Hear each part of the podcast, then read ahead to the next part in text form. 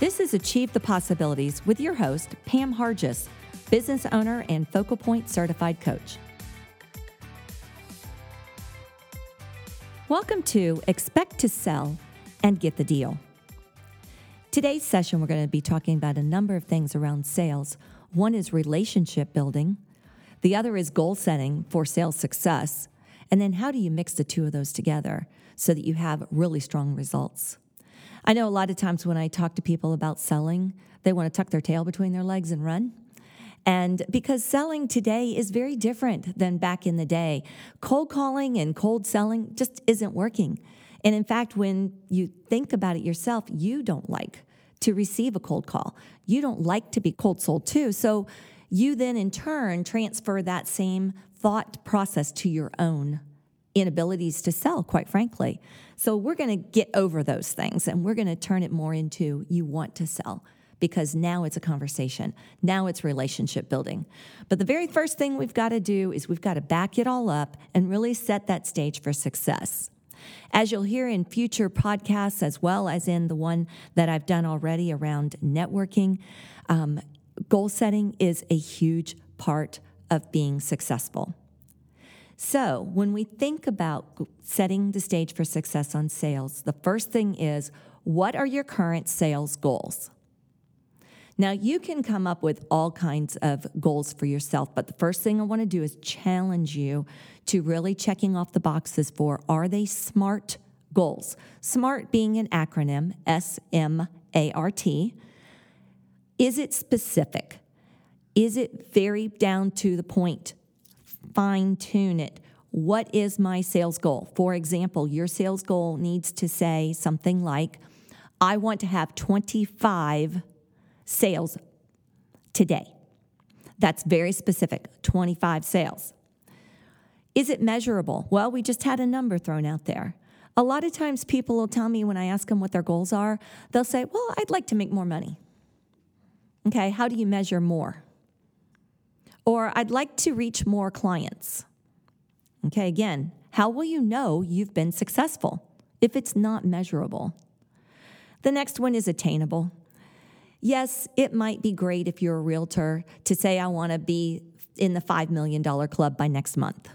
But is that really attainable? Is it more attainable to say, I want to be in the $5 million club by the end of the year? Realistic really fits with attainable. Is it realistic that you're going to achieve that goal? If you're just starting out on a new business, for example, and you want to have brought in 50 clients in the first quarter, is that realistic? Or is it more realistic to say, I'd like to get 10 clients in the first quarter? Is it timely? Always make it time bound.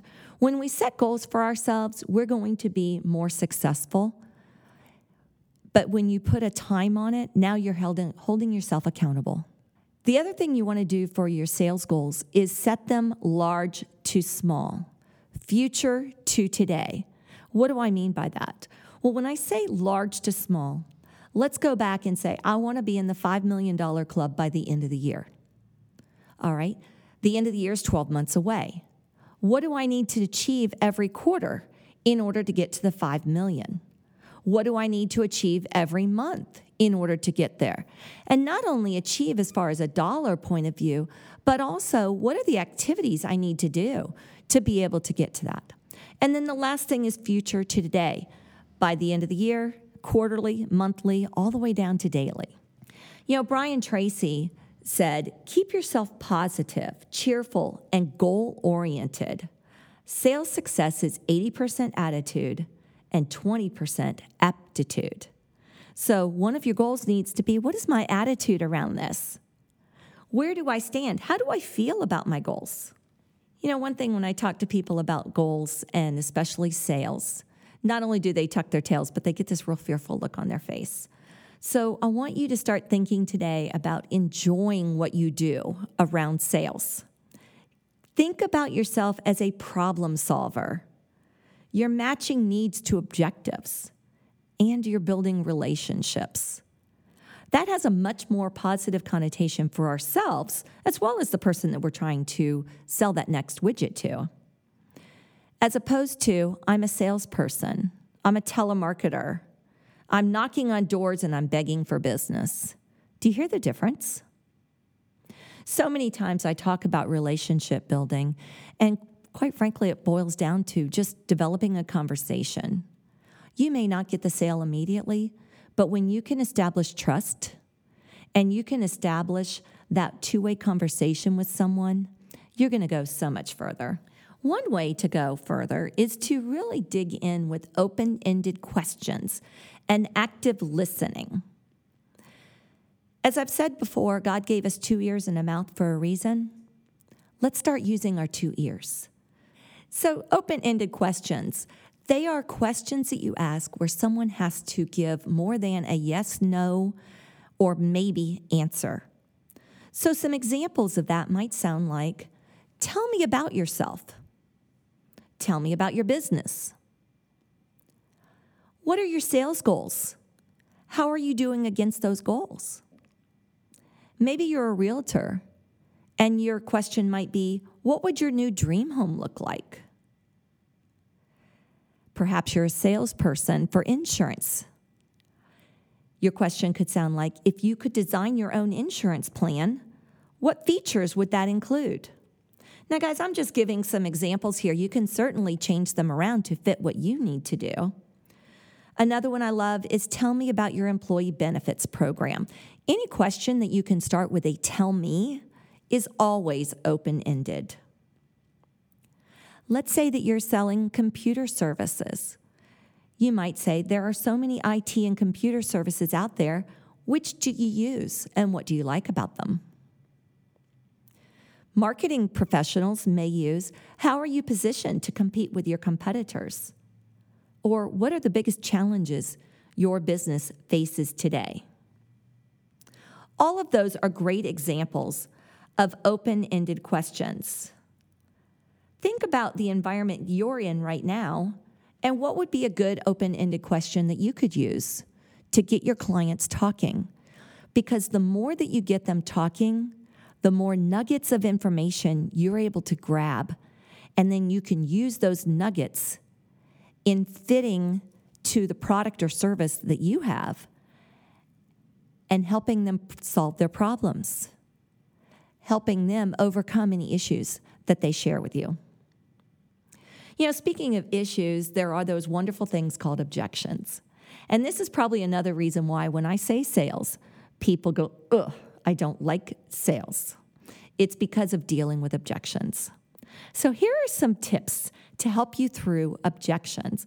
And they're ones that I have found in all my years of dealing in sales. You know, a lot of reasons why people object is they don't understand the product or the service. You may know your product and service inside and out, but did you do a really good job of helping them understand? the service that you're selling. And if you think about where is my style? How did I come across to their style? Did I speak in a language? And I don't mean English versus French.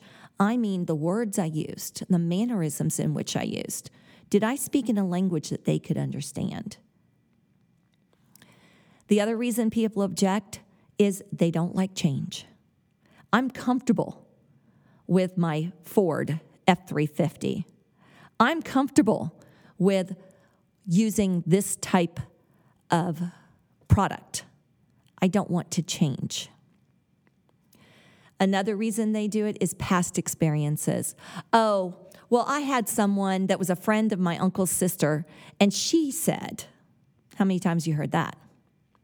They might have their own personal experiences, and it may have nothing to do with your product or service, but they're bringing that to the table. And that in turn is what might be turning them away.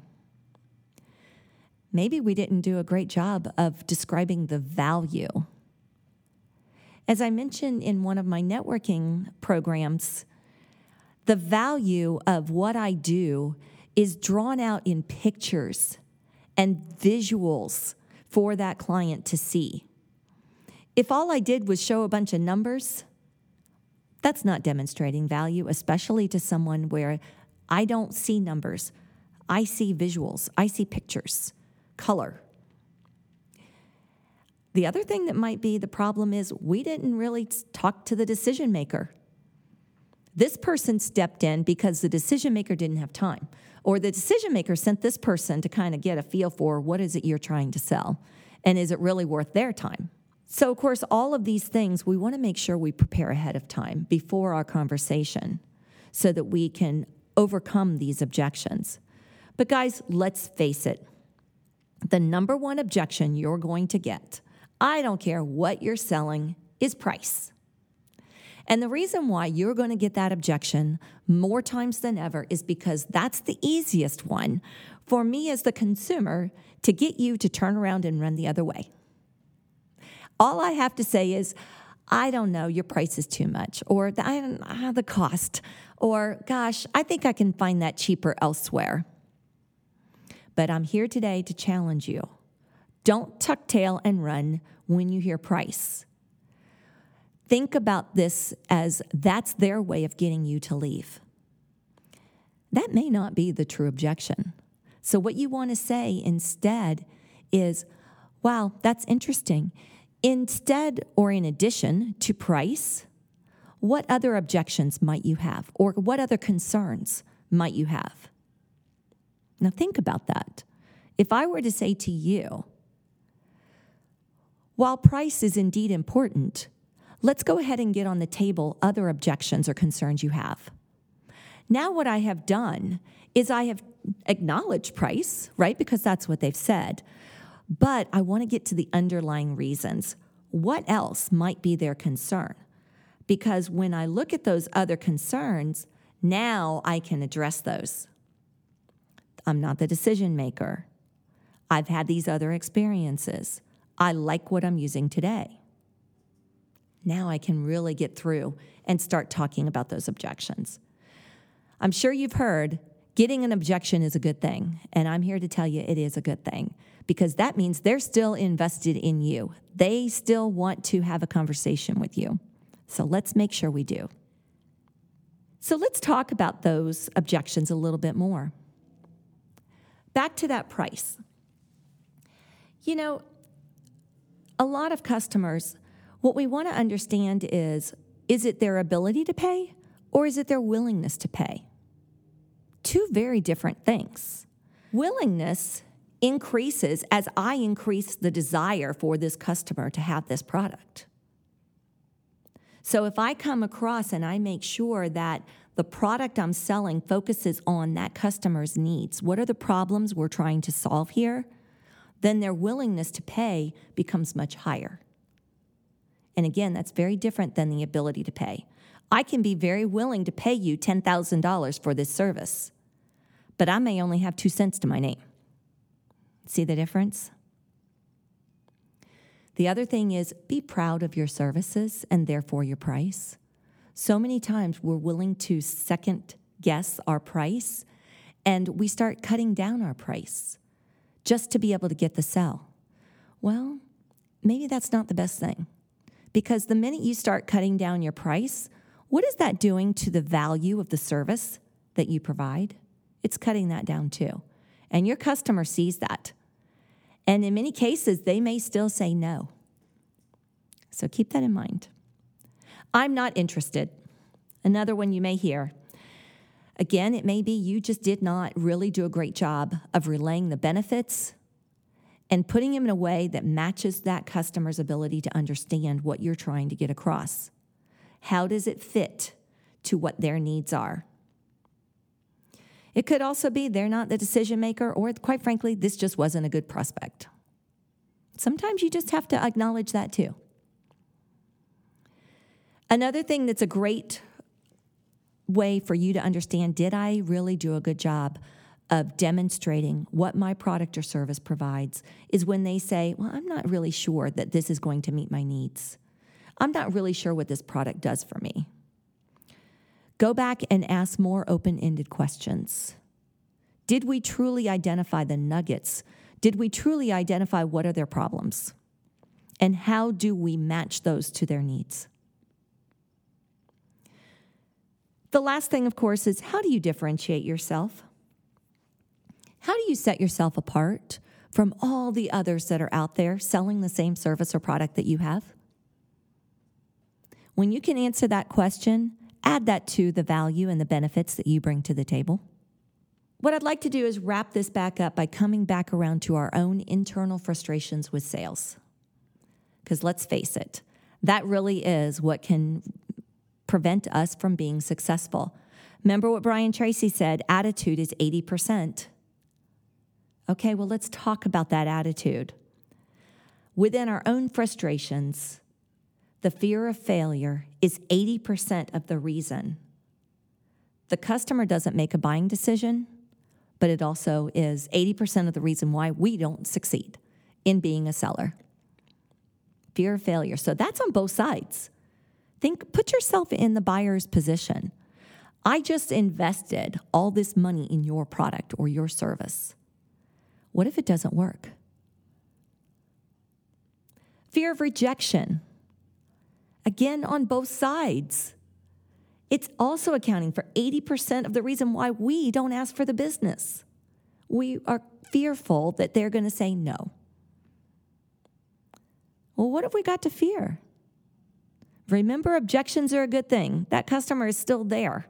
They're still allowing you to prove to them that this is the right product or service for them. So continue to treat those, those objections as a request for further information, and quite frankly, they have an interest in your product or service.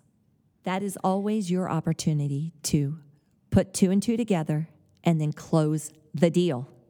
Don't forget to close. And that's going to be another episode in the future is how do I close? Positive expectations are very powerful.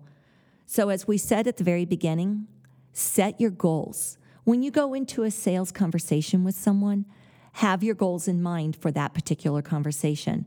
Don't let it just be, I want to sell this widget to this person. Break your goals down. How many nuggets of information do you want to obtain?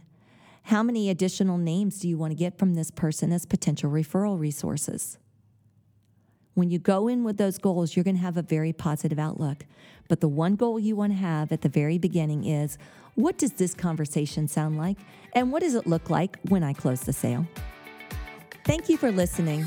If you'd like to learn more how you can achieve the possibilities, please visit my website at pamhargis.focalpointcoaching.com or feel free to call me at 386 847 8028.